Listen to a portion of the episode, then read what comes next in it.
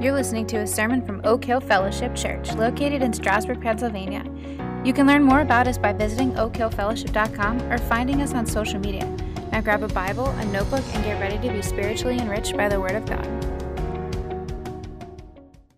You can open your Bibles to Matthew chapter 6, beginning in verse 25, and you can just put your finger there. It, by the way, if you don't have a Bible, uh, you can go over to YouVersion, the YouVersion Bible app, and there's actually a link in the description of this video, and you can uh, click on that, and that'll take you right to an event that has all of the sermon notes for today. Uh, you'll have the Bible passage right there in front of you. We want you to be able to see God's Word for yourself. It's so important that you would uh, know that what I'm saying is not just from me, it is from God.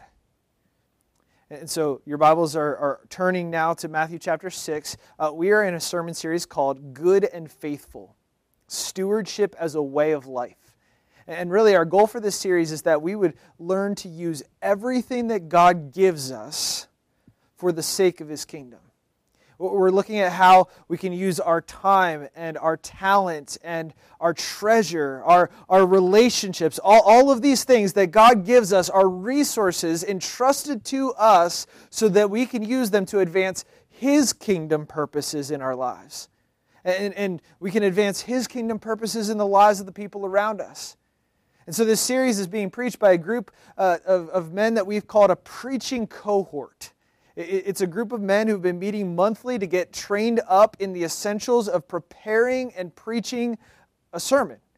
And, and we're, we're starting this training. Uh, we, we started it all the way back in January, and we've worked on it monthly together. And uh, we've had two of those men uh, preach already. They, they were two of our elders. And then uh, this is the only sermon that I'm preaching. And then we're going to have four more men uh, preach in the weeks to come. And really, I am just so encouraged by all of the work that they have put in and all of the ways that they are humbly learning and growing. And, and even more, I, I am totally in awe of how God has put this whole thing together. Because when we started this thing four months ago and we were determining what passages we would preach and we were talking about the idea behind this series, we had no idea, no idea what would be going on in these seven weeks.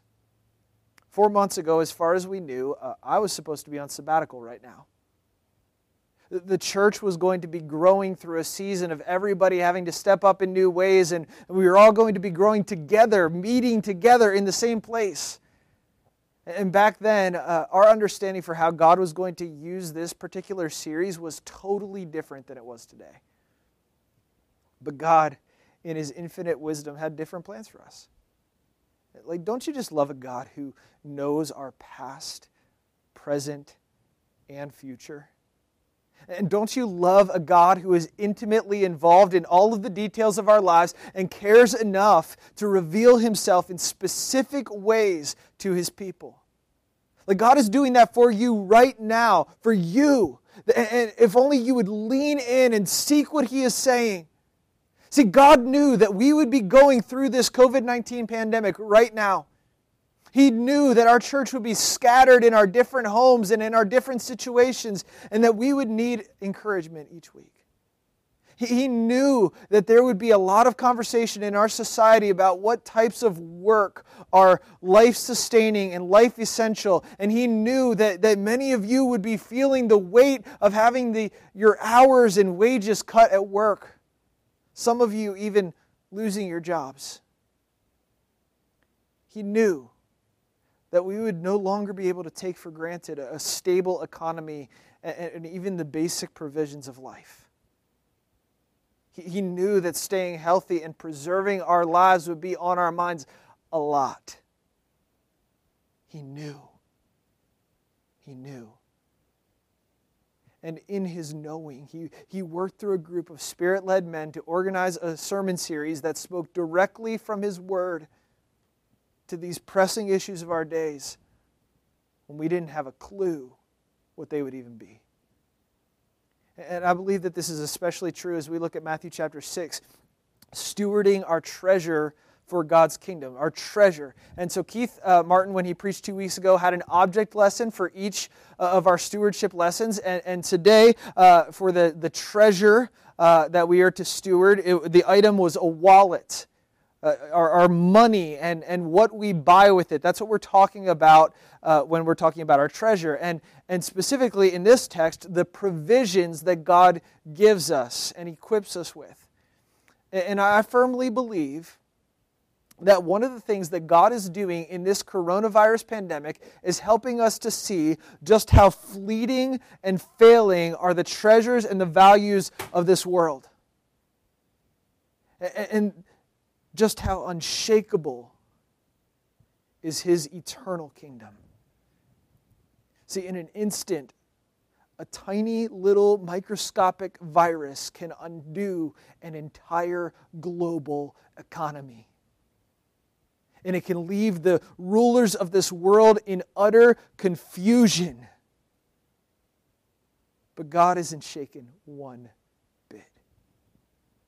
And this virus, uh, this virus and its effects, it's produced the perfect setting for us to learn how to be good and faithful stewards for His kingdom trusting that He is a good and faithful master in any situation, whether we have been entrusted with what we think is a little or what we think is a lot.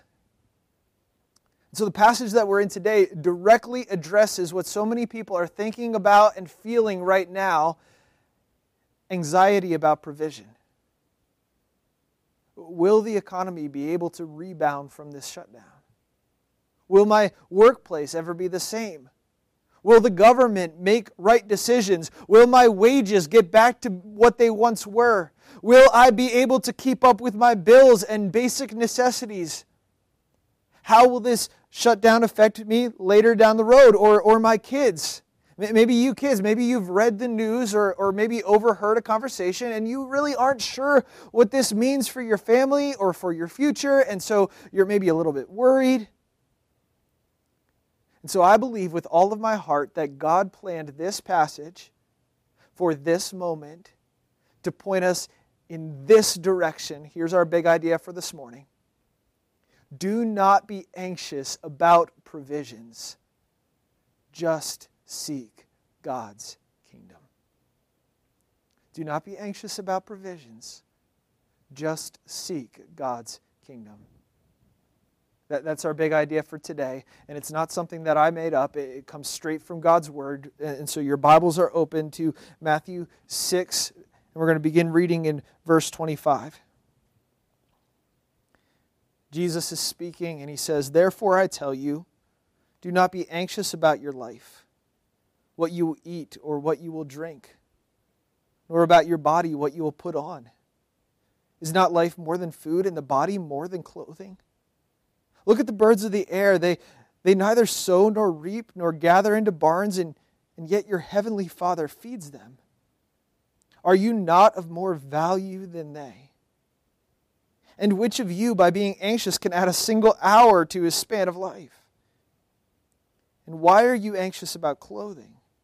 Consider the lilies of the field, how they grow. They neither toil nor spin. Yet I tell you, even Solomon in all his glory was not arrayed like one of these. But if God so clothes the grass of the field, which today is alive and tomorrow is thrown into the oven, will he not much more clothe you, O you of little faith? Therefore, do not be anxious, saying, What shall we eat, or what shall we drink, or what shall we wear? For the Gentiles seek after all these things, and your heavenly Father knows that you need them all. But seek first the kingdom of God and his righteousness, and all these things will be added to you. Therefore, do not be anxious about tomorrow, for tomorrow will be anxious for itself. Sufficient for the day is its own trouble. Now, now, this passage is really part two of what Alden Bowman preached last Sunday for us. And uh, we, we find it in the greater context of what we call the Sermon on the Mount. Uh, really, the Sermon on the Mount is a compilation of teachings that Jesus preached on a regular basis as he traveled through the towns and countrysides of Israel. And in this particular setting, Uh, we see in, in, chapter 5, verse 1, uh, Jesus is preaching a sermon on a mountain to a group of people who followed him closely. We call those people his disciples.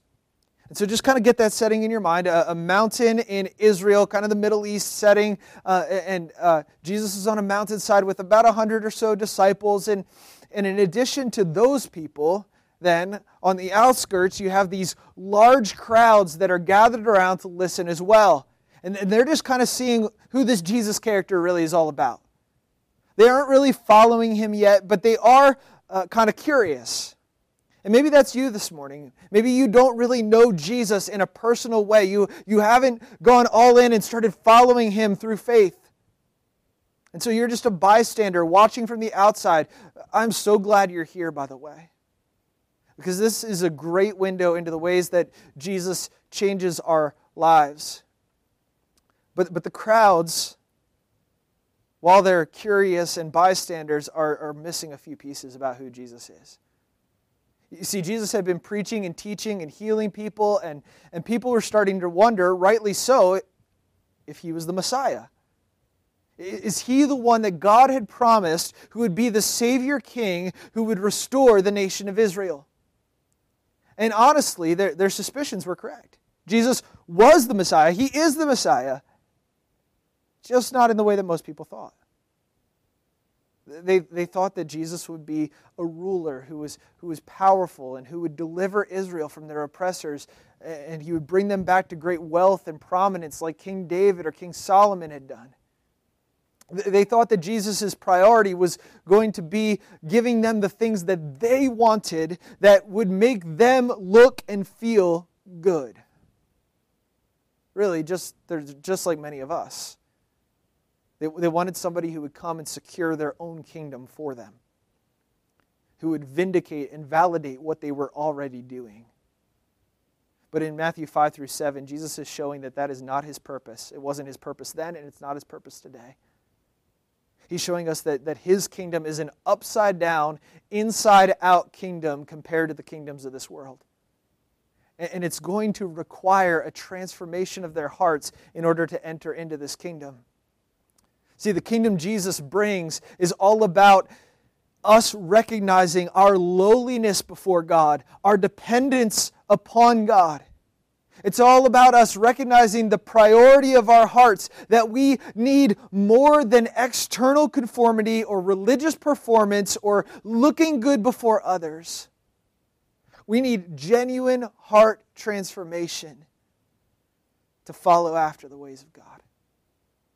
And the fact that Christ's kingdom is so different from our own kingdoms demands that we would repent, that we would turn from the values and priorities uh, of the kingdoms of this world and we would seek first His kingdom. See, repentance and saving faith changes everything about our lives, just like it did for the first disciples. It changes the way we use our time. It changes the way we relate to others. It changes our emotions and our choices and it changes the way we view earthly treasure and material resources.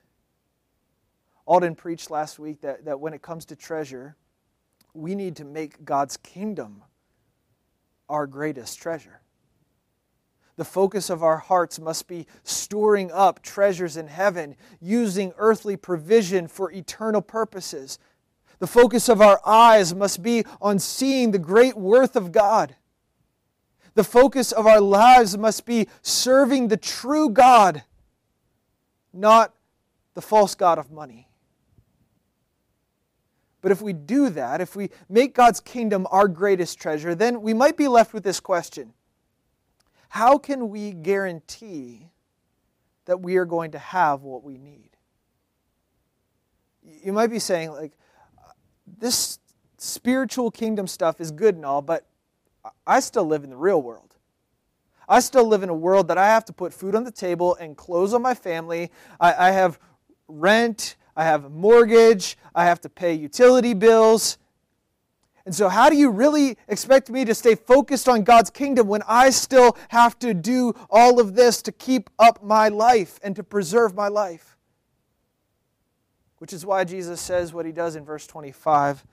Look at verse 25 again. Therefore, I tell you, do not be anxious about your life, what you will eat or what you will drink, nor about your body, what you will put on. Is not life more than food, and the body more than clothing? Really, that's the heart of our big idea again. Do not be anxious about provisions, just seek God's kingdom. Now, I totally realize that saying, do not be anxious, to someone who is already anxious is sort of going to fall flat. Like, like, you're telling me not to be anxious. I can't just turn that switch off. And so I want you to notice that, that when the Bible tells us to not be anxious, it always gives us a rock solid reason to hold on to. This isn't just stuff your anxiety down and pretend like it doesn't exist. This is inform your anxiety with truth. And in this text, we can actually find three rock solid reasons to not be anxious. Three rock solid reasons to not be anxious. And the first is going to be this uh, God has more resources than our self reliant hearts can imagine. God has more resources than our self reliant hearts can imagine. So, the word that is used for anxious all throughout this text, it's over and over and over again. It means to be concerned, to strive after, like you're, you're fixated on something. You're, you're brooding, you're speculating, you're inquiring, you're, you're working, you're, you're controlling, you're manipulating. It's used about concerns that keep us up at night and keep us from feeling like we can't rest because we have to keep working, keep producing, keep storing up if we're going to have enough.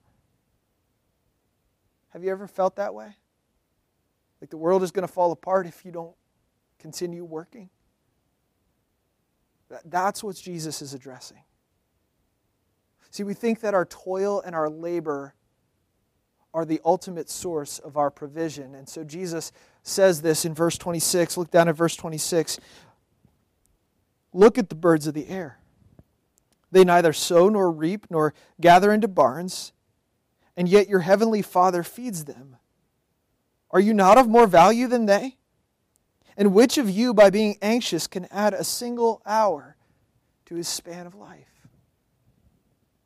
As Katie has been schooling our boys, uh, she wanted to do a little something extra and out of the ordinary for these last weeks of the school year. And, and so they've been learning about bird watching.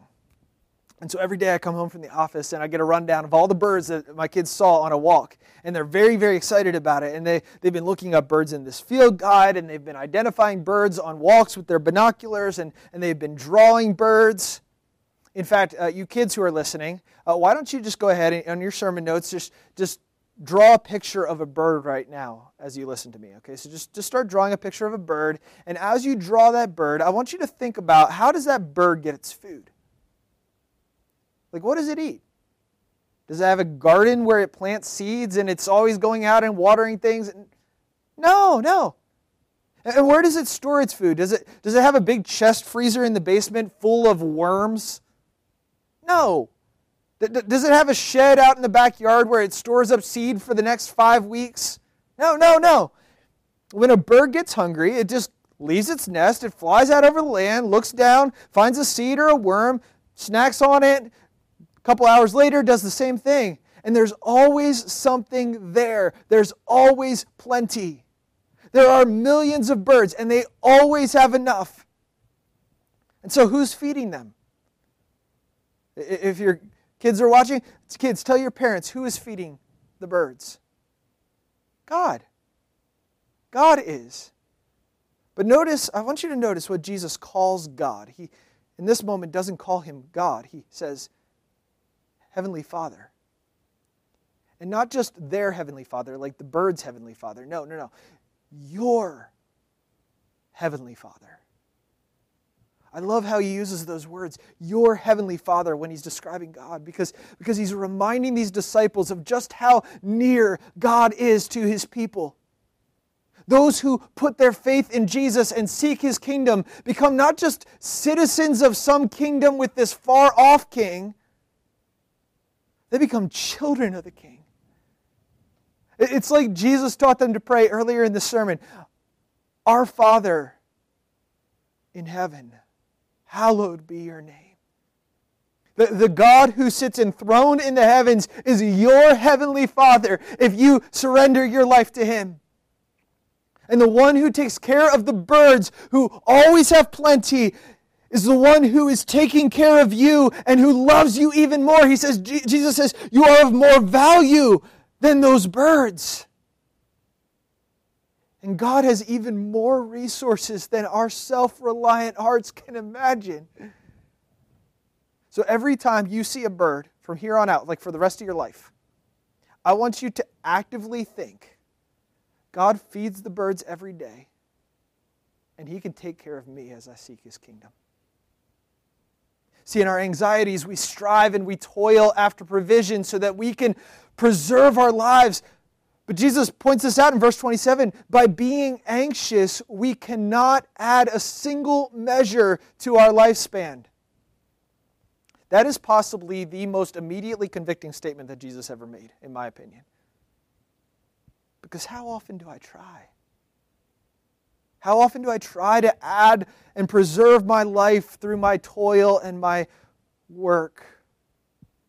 See, contrary to common thinking, our, our provision is not ultimately the result of our toil. I'm not saying we don't need to work. The, the Bible is clear. If we don't work when we are able, we should not eat. But I'm saying that ultimately, it's God who opens his hand and provides food for every living thing. God is the one who gives you the ability to work. And if you're unable to work at a job and, and you need assistance outside of, uh, of that job or outside of working for it yourself, God is the one who puts you in a church and in a country who takes care of those who are vulnerable. The country may do it imperfectly, but, but God is the one providing. God is the one giving you calling to work for His purposes. He's the one who provided your workplace with the means to pay you. And should they no longer be able to do so, He has a million other revenue streams. He, he's the one giving you the results of your work. He puts food on your table and clothing on your back and gives you every other provision in your life. And so don't give yourself or your workplace or the government too much credit here. You can't add a second to your span of life through anxious toil. You are not the source of your provision. And God has more resources than our self reliant hearts can imagine. Praise the Lord. In verse 25, uh, Jesus had mentioned two types of provision that he, we might be anxious about food and clothing. The, the most basic necessities of our lives. And so, so he uses the birds of the air as the illustration for the food that we need, and then he uses the flowers as the illustration for the clothing. So look at verse 28 now. And why are you anxious about clothing? Consider the lilies of the field, how they grow. They neither toil nor spin. Yet I tell you, even Solomon in all his glory was not arrayed like one of these. But if God so clothes the grass of the field, which today is alive and tomorrow is thrown into the oven, will he not much more clothe you, O you of little faith? So, the word that's used for lilies here uh, can also just be kind of a general word for flowers of any variety, uh, probably wildflowers of some sort. And so I imagine Jesus just kind of pointing to a patch of wildflowers off in the distance as he teaches on this mountainside. And he says, Hey, hey, consider those. Just consider those. So, my, my family spent a lot of time at our house planting flowers this week, and, and uh, some of our favorites uh, that we were planting are up on the screen peonies, lilacs. We, we transplanted some tulips. Some, some other ones that, that we like uh, are, are up on the screen as well. And uh, God shows so much of his creativity in the varieties of flowers that are out there. And so Jesus says, consider them. That, that word means stop and examine them closely take a moment to inspect them. And so I imagine Jesus just pausing for a moment to let his disciples take in the beauty of these flowers. And so let's just do that. Just, just maybe take a moment and have each person in your family share which is your favorite. and then put it in the comments, the, the one that gets the most votes, maybe. Or if you're just watching and you're, you're, you're by yourself or something like that, uh, just drop that right in the comments. Which one is your favorite? Even if it's not pictured here, uh, just, just share, you know, what, consider the flowers, consider their beauty.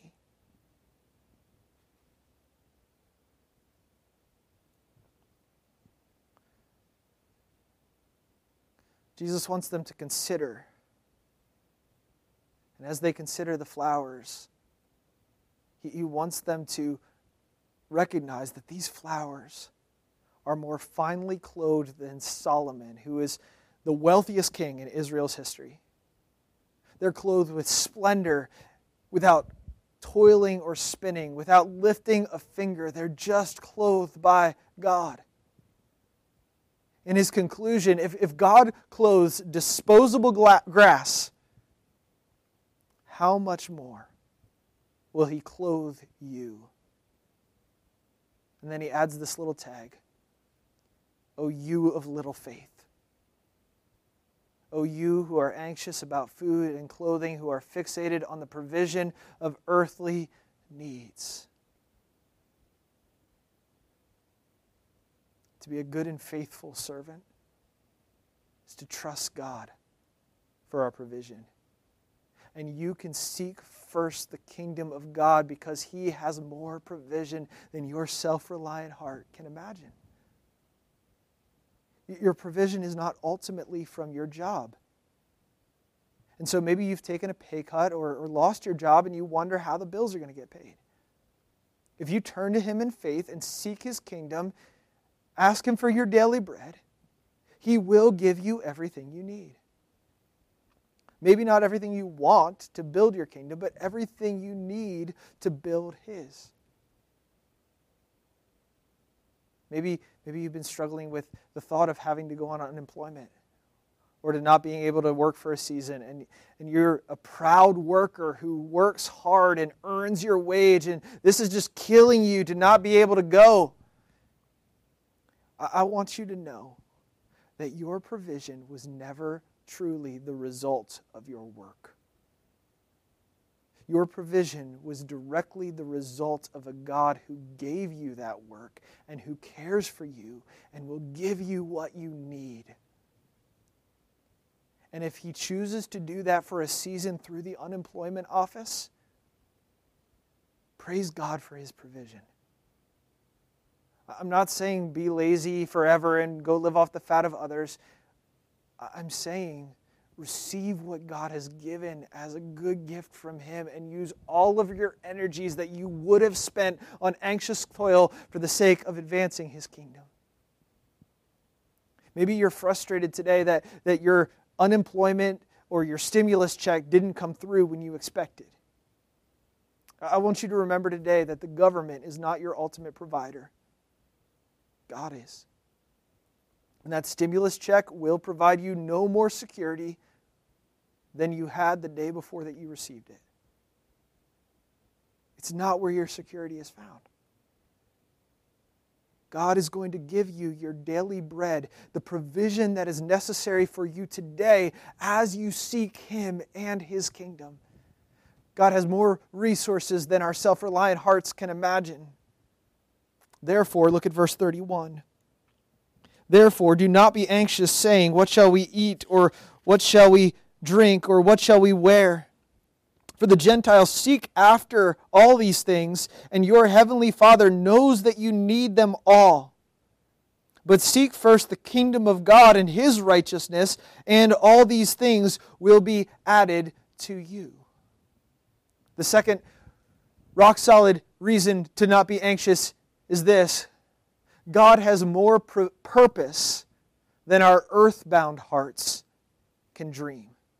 God has more purpose than our earthbound hearts can dream.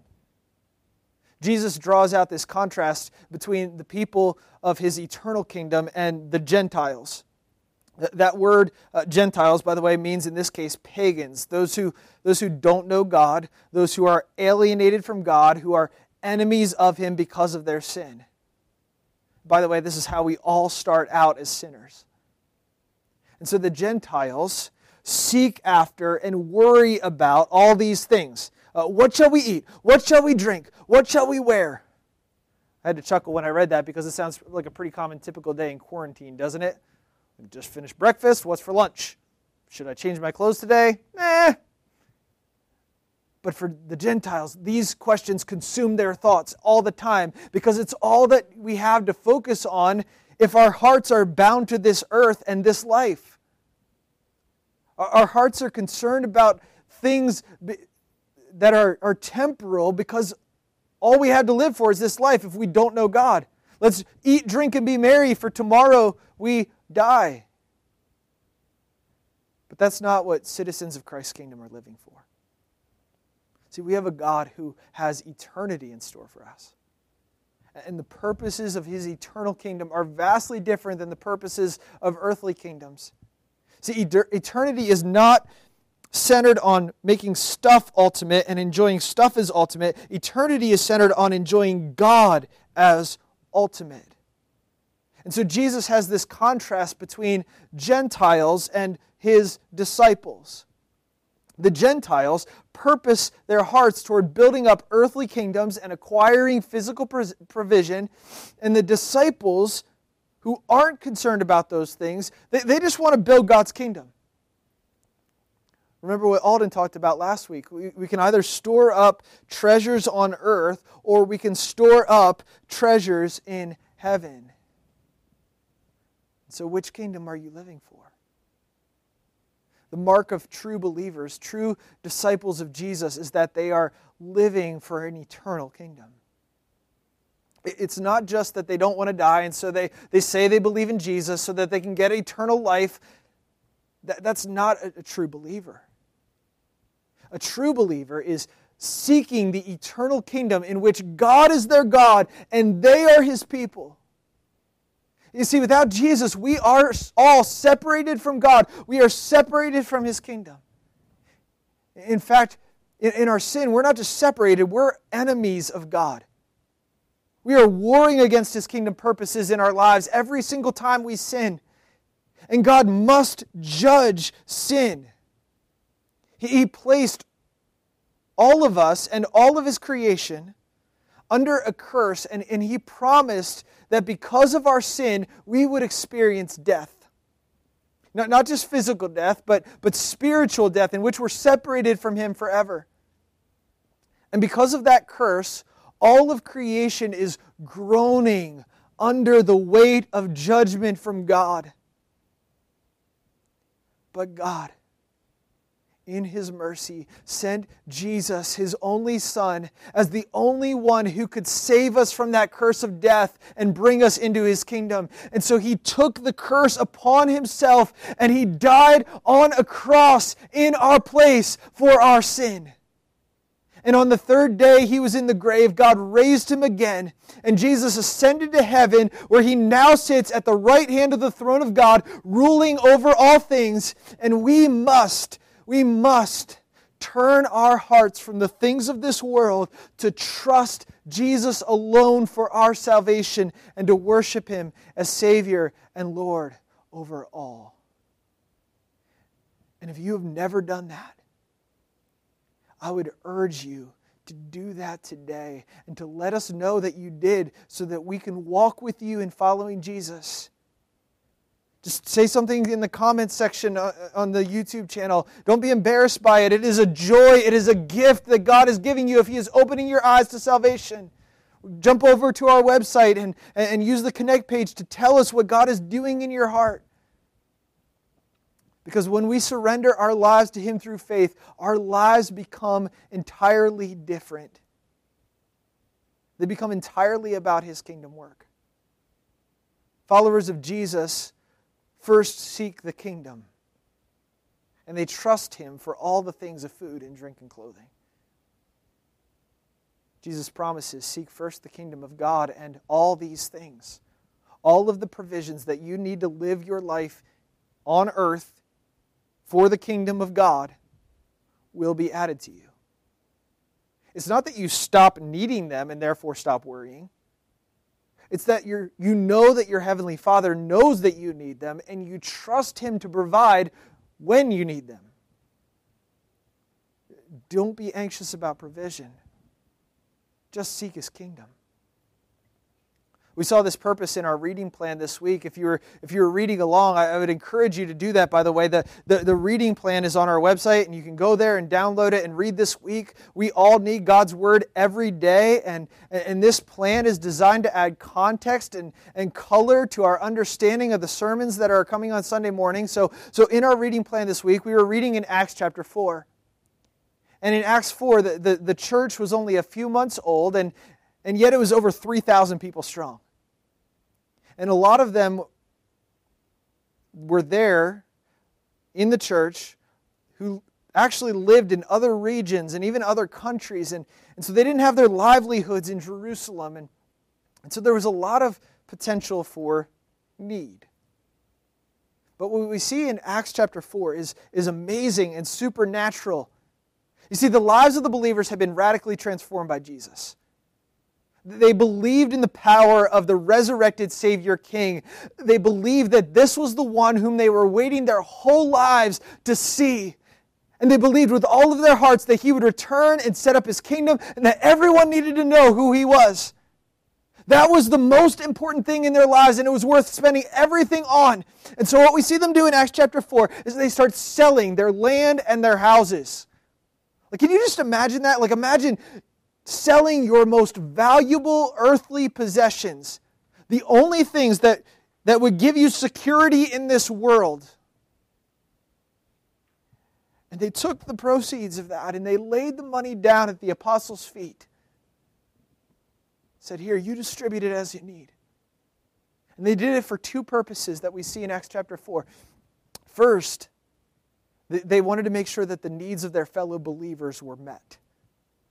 By the way, that's how God fulfills the promise of Matthew 6 that all of his disciples will have what they need. Uh, he uses the church caring for one another. If you have a need, come to the church, please. We want you to. Ask if you are part of our church. And, and then, second, in addition to caring for the needs, they also use the proceeds to make sure that the apostles could keep preaching the power of the resurrection.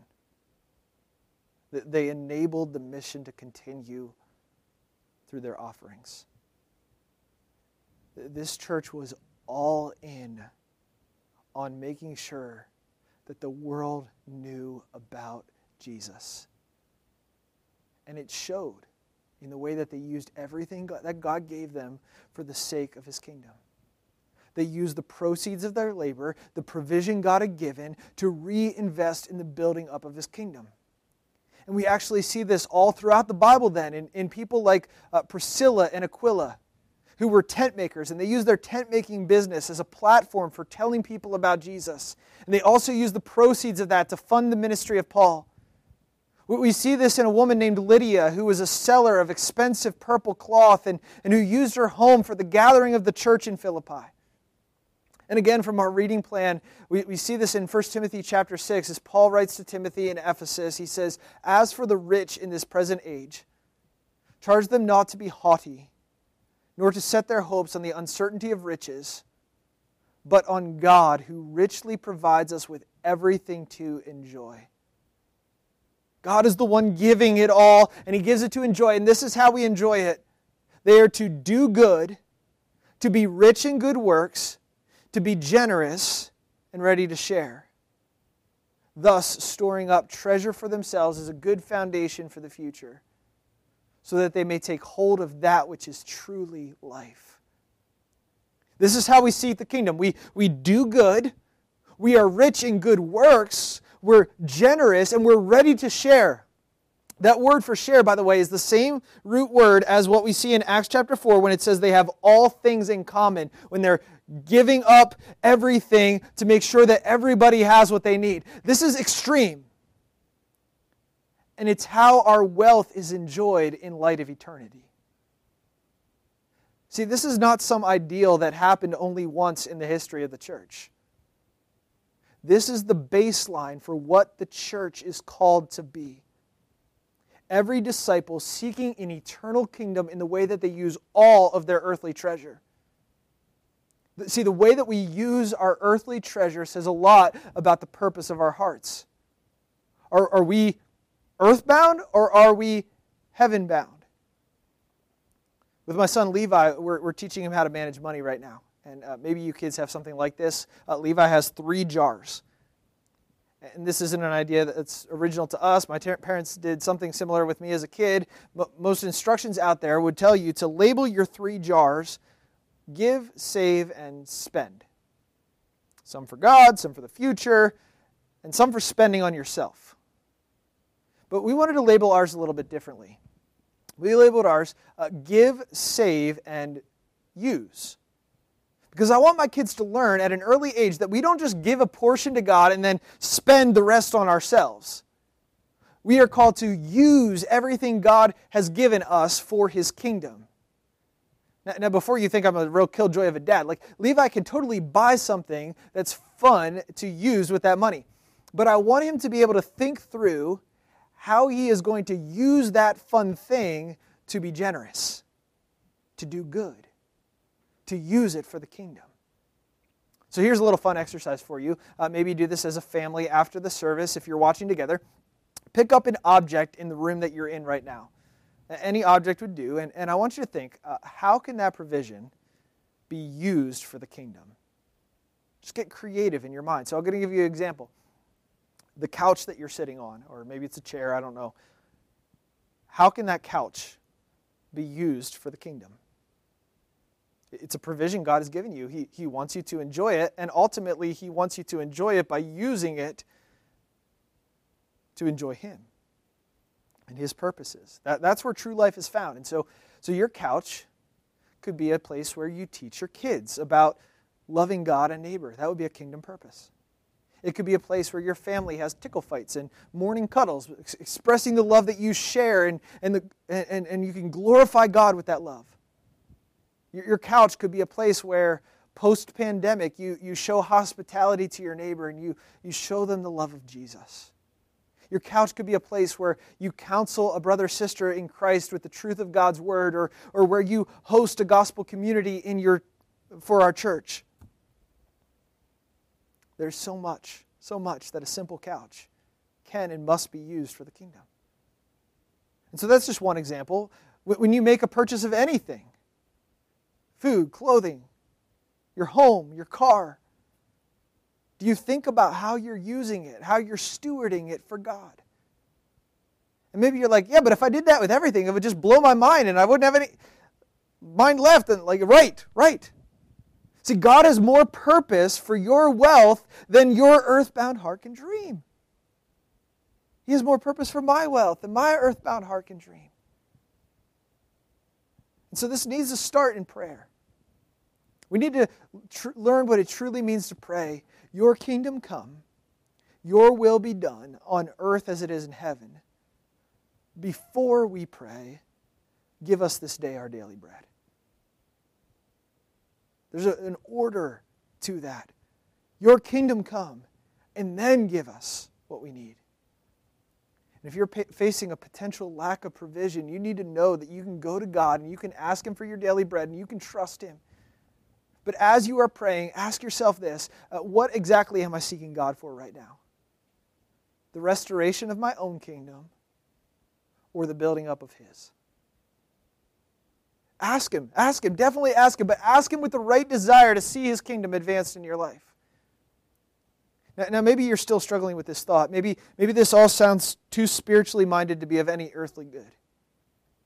Maybe you're still trying to justify by saying, yeah, but I, I still need to have food and clothes for tomorrow. Like, can't I just make sure that I have everything that I need and then serve Christ's kingdom and, and feel good about what I have stored up? Can't I just give God uh, like a portion and then just still kind of have that security blanket? And to that person, Jesus says in, in verse 34, he says, Therefore, do not be anxious about tomorrow, for tomorrow will be anxious for itself. Sufficient for the day is its own trouble. We must not be anxious about provision because God has more resources than our, our self reliant hearts can imagine. He has more purpose than our earthbound hearts can dream. And finally, this uh, God has more power than our time bound hearts can control. The truth is, even when we try to control tomorrow, we can't. Tomorrow is not within your sphere of authority. Tomorrow has not been given to you to know. We, we are totally feeling the weight of this right now, aren't we? Like, the pastor of one of our GCC churches posted this the other day on Facebook, and I thought it was simple and simple, sorry, simple and helpful. And uh, it's on the screen for you. Two things that will not help your heart today. One, feeling bad about yourself for having to live in this new normal. Like, why do I have to do this? And then two, obsessing and speculating on what the new normal will look like in the future. It's not going to help your heart. And the news and the government wants to try to figure out what tomorrow and next week and next month will look like, and we want to demand that they do. But for all the wise planning we can do, we have to come back to this fact. We simply do not know. And that is for our good. We, we do not have the power to handle controlling tomorrow. It's just not within us. It, it, it, would crush us if we did. Sufficient for the day is its own trouble. It's not within your sphere of authority to know tomorrow. But what is implied here is that it is within God's sphere of authority. See, for all you know, Jesus may return tomorrow and usher in the events leading up to his physical kingdom being established. And, and when he comes, he's not going to be looking for how much earthly treasures you've built up with your great savings and investment expertise. I'm not saying don't ever save, and there's, there's definitely plenty of proverbs about that, but ultimately, that's not where your hope is found. Jesus is not going to be impressed that you had every contingency plan covered in case of an emergency. Jesus is going to be looking for how you used your earthly treasure in faith, looking for his eternal kingdom. He's going to be looking to see if your hope was set there or if your eyes were fixed here. And when he comes, is he going to say, Well done, good and faithful servant? You were faithful over a little, I will set you over much sometimes in being anxious about tomorrow, we, we miss the kingdom work that God has put in front of us today. The ways that He wants us to treasure, I'm sorry, to use our treasure today. Focus on today. Focus on what God has called you to do in building up His kingdom today. Start in prayer. Your kingdom come, your will be done on earth as it is in heaven. Ask Him for your daily bread and then use that daily bread for His eternal kingdom. What good has He set before you today to do with your provision? What good for your family? What good for your neighbor? What good for your fellow church member? Are you using even your provision, possessions that you already have? Your home, your car, your savings account, your couch. Are you using those things for the kingdom purposes of God? Are you generously giving to the church so that we can continue proclaiming Jesus and equipping servants and sending witnesses? So many of you are, by the way, and I just want to thank you for that. That I can come to the church and, and see what we, we're giving and see that it's remaining faithful. But listen, it would not be uncommon for someone to say, you know what, like things are a little uncertain right now. I'll, I'll give when it all just stabilizes. I'll give when all this is over. If that's you, I want you to consider who are you trusting as the king of your resources? So do this identify one specific way that you can purposefully use your treasure for God's kingdom purposes this week. Make it tangible. How are you going to apply this? Be generous. Make, make it something that requires faith. Do good. Be ready to share. Do not be anxious about provisions. Just seek God's kingdom. Let's pray together.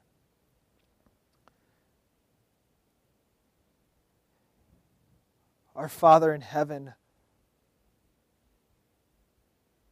hallowed be your name. We would pray right now that you would help us to recognize and see how holy you are, how high above the heavens you are, and yet how near to us you are as our Father. We praise you for that, Lord. We revere your holy name. We look to you and we wait for you as the one who opens your hand and satisfies the desires of every living thing. And we want to desire, we want to seek your kingdom. Your kingdom come, your will be done on earth as it is in heaven. Lord, may the, the worship of Jesus that, that controls heaven and fills the, the heavenly throne room be the heartbeat by which we live. May it be the song that we pursue. May it be the way that we form every choice and every thought and every emotion seeking after your kingdom and your righteousness first. And Lord, I pray that you would give us our daily bread. I pray for my brothers and sisters right now that you would provide for their every need. Lord, I know how much you love them, and I really, truly pray that you would provide for them and that they would seek you and that they would see how good a provider you are. Lord, I pray that you would lead us not into temptation. Lead us not into the temptation of chasing after the things of this world, that you would deliver us from evil. For yours is the kingdom and the power and the glory forever and ever. May you be glorified in our lives this week as we use our treasure to seek your kingdom. Calm our anxieties, Lord, by the unshakable truth that you are our King. And we pray all of these things in the name of your matchless and good and gracious Son, Jesus Christ. Amen.